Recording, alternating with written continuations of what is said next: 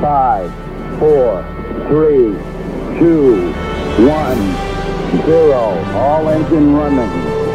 Liftoff. We have a liftoff. This is About Space, America's return to space, with news and information on our U.S. space program. Is your host of About Space, David Denault. Welcome and thanks for joining me today. Well, NASA held its first public briefing of its independent study team evaluating the data of unidentified aerial phenomena, or UFOs. Now, the UAP Independent Study Team is a council of 16 community experts across diverse areas of matters. Now, just weeks ago, the Congress received its second briefing on these unexplained flying crafts but alien spacecraft was debunked by Sean Kirkpatrick of the Department of Defense. I should also state clearly for the record that in our research, AARO has found no credible evidence thus far of extraterrestrial activity, off world technology, or objects that defy the known laws of physics. In the event sufficient scientific data were ever obtained that a UAP encountered can only be explained by extraterrestrial origin, we are committed to working with our interagency partners at NASA to appropriately inform U.S. government's leadership of its findings.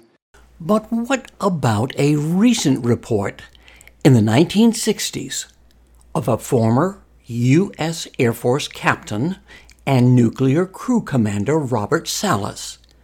He served at Malmstrom Air Force Base in Great Falls, Montana. And he came forward with a very scary account of what happened one evening. Sometime in the evening hours, I get up a call from the main guard upstairs. He tells me that there are strange lights flying over the facility.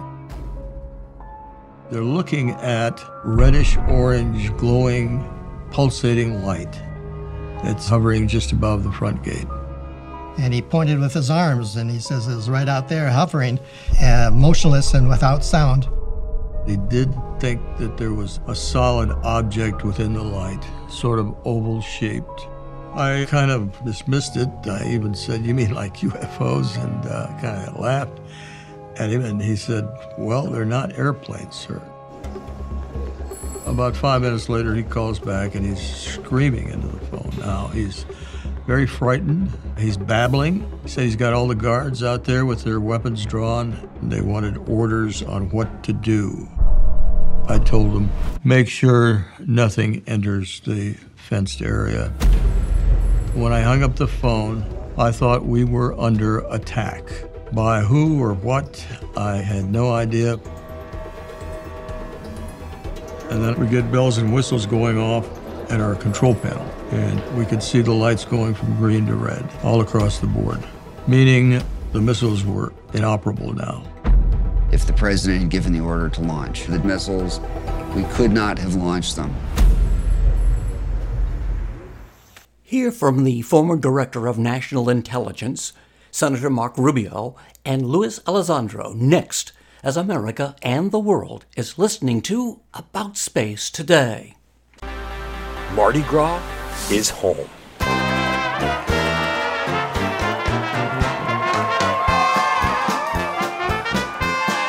We've all waited for a long time for this day, and so we are thrilled and excited to welcome Mardi Gras finally to her home here in Port Canaveral. We've invested billions of dollars to reduce our environmental impact, and so we're very excited at Carnival Cruise Line that this ship, Mardi Gras, is the first ship in North America to bring this technology. Book your fun cruise on Carnival's Mardi Gras today. Call D&D Cruise and Tours at 877-747-8631. That's 877-747-8631 and come see the Caribbean. Welcome back. So, what have we learned thus far? Here's former Director of National Intelligence, John Ratcliffe. Well, sure. We, we have uh, lots of reports about what we call uh, unidentified aerial phenomenon. There are a lot more sightings than have been made public. Sometimes we wonder whether or not our adversaries have technologies um, that are a little bit further down the road than we thought or that we realized. and Senator Marco Rubio of Florida. The man who helped launch the yearly reports to Congress says well, we have things flying over military installations, over military exercises, and other places, and we don't know what it is. It isn't ours. It isn't anything that's registered with the FAA, and in many cases exhibits attributes of things we've never seen technology, the kinds of technology we haven't seen before, or at least that, that's what it seems like. I think you have to know what it is, or we have to try to know what it is. That's my view of it, without any preconceived notions. Maybe there's a logical explanation. Uh, maybe it's a, you know something that can be explained away. Uh, maybe it's a foreign adversary who's made a technological leap, as you heard the former DNI said. Whatever it is, we need to know the answer to it. The problem with this issue is every time you raise it, people get all you know nervous. Oh, does this mean UFOs and aliens and extraterrestrial? We don't have to go that far. It's very simple. There are things flying over national security uh, installations. We don't know who they are. We don't know what it is. It isn't ours. We need to find out. And just days ago, it was finally NASA's turn to share what its independent study team had learned so far. NASA's Dan Evans. NASA Administrator Senator Bill Nelson believes that understanding UAPs is vital for several reasons, which is why he directed this study. First and foremost, it provides an opportunity for us to expand our understanding of the world around us. As an organization dedicated to exploring the unknown, this work is in our DNA. Secondly, this study aims to enhance situational awareness. The presence of UAPs raises concerns about the safety of our skies, and it's this nation's obligation to determine whether these phenomena pose any potential risks to airspace safety. By understanding the nature of UAPs, we can ensure that our skies remain a safe space for all. In order to achieve these goals, it is crucial that we employ a scientific lens for our UAP work. It's precisely this rigorous, evidence based approach that allows one to separate fact from fiction. This team is comprised of experts from various disciplines, which allows them to approach this work from multiple perspectives. And we have greatly benefited from that collective expertise. Now, why do we value a scientific approach? It's because science is built on evidence. It thrives on scrutiny. It demands reprodu- reprodu- uh, reproducibility, reproducibility, uh, I can't, sorry, and above all, objectivity. When we approach UAPs from a scientific perspective, we do not come in with an agenda. We come in needing a roadmap. Indeed, the primary objective of this incredible team of experts is not to go back and look at grainy footage of UAPs, but rather to give us a roadmap to guide us for future analysis. And this is the very scientific method that NASA holds true to its heart.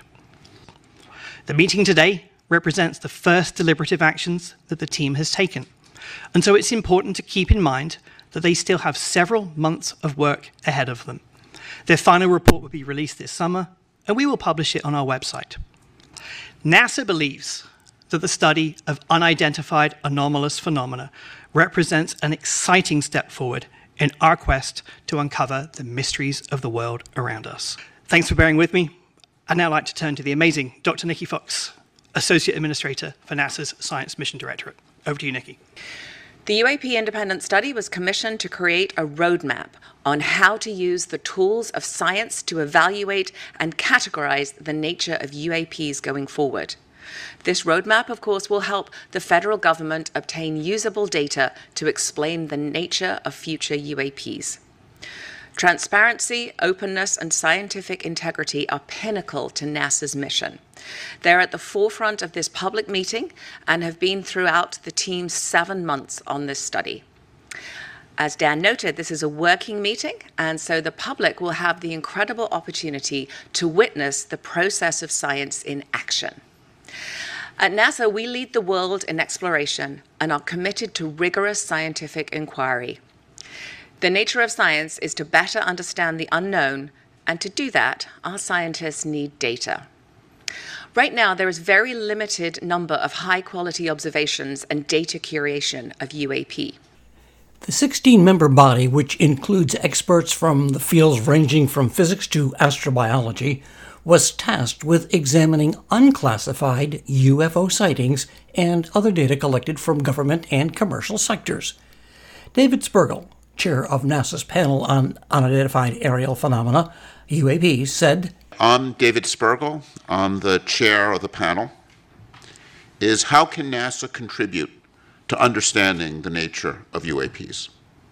And our role here is not to resolve the nature of these events, but rather to give NASA guidance to provide a roadmap of how it can contribute in this, in this area. NASA's role is to use its unique capabilities and its role as a civilian agency interacting with the scientific community in an open and transparent manner. Defense and intelligence agency data on UAP uh, are often classified primarily because of how the data is collected, not because what's in the data. If a camera on an F 35 took a picture of a bird, it's classified. If a spy satellite takes an image of a balloon, and we've had in the news some balloons recently, that data is classified. And that's because of a desire to not reveal our technical capabilities to other nations. NASA, on the other hand, operates in a mode where it's collecting data in the open. And the NASA data is available on websites and is well characterized. And because of NASA being the civilian agency studying air and space, it has a special role to play. And I see our charge primarily as helping identify for NASA ways it could play that role and contribute to understanding. We've gone through a preliminary data collection stage, and to summarize some of the things that we've learned, the current data collection efforts regarding UAPs are unsystematic and fragmented across various agencies, often using instruments uncalibrated for scientific data collection. Finally, the man who ran the secret Department of Defense UFO program, Lou Elizondo, says This is not, you know, the notion of where, let's say, grandma saw some lights in, in the backyard. These are military eyewitnesses. In some cases, they're fighter pilots or they're security personnel uh, that have come up close and personal with a UAP, or I guess in the vernacular, UFO for many years we've been told, oh, you know, this is silly and, and, and whatnot, and this this topic is is is really not to be taken seriously. Look, I, I was part of the program. I ran the program for, for a better part of eight years on this topic. It is absolutely real. And now, finally, because of the pressure put by Congress and people like you in the media, finally our government is beginning to become more transparent about this topic and tell the truth about this topic we've been looking at this for a long time, and if you, if anyone seems to suggest that China or Russia back in 1950s had the ability to travel at hypersonic speeds and do 90 degree, 90 degree turns uh, in midair after doing 8,000 miles an hour, then you know you're looking at the greatest intelligence failure this country has ever had, eclipsing that of 9/11. By the way, by an order of magnitude. So, so no, I think it's it's it's fair to say at this point, suffice it to say, this is probably not some sort of adversarial technology we're dealing with. After all of these reports and studies to date, still there's no government explanation of what or where these flying crafts are from. And for the time being, they will remain unexplained aerial phenomena. As Fox Mulder would say, the truth is out there. Do you believe?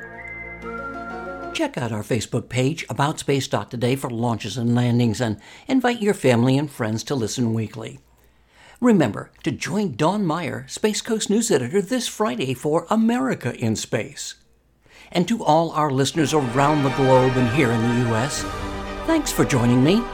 I'm David Denault, and this has been About Space Today.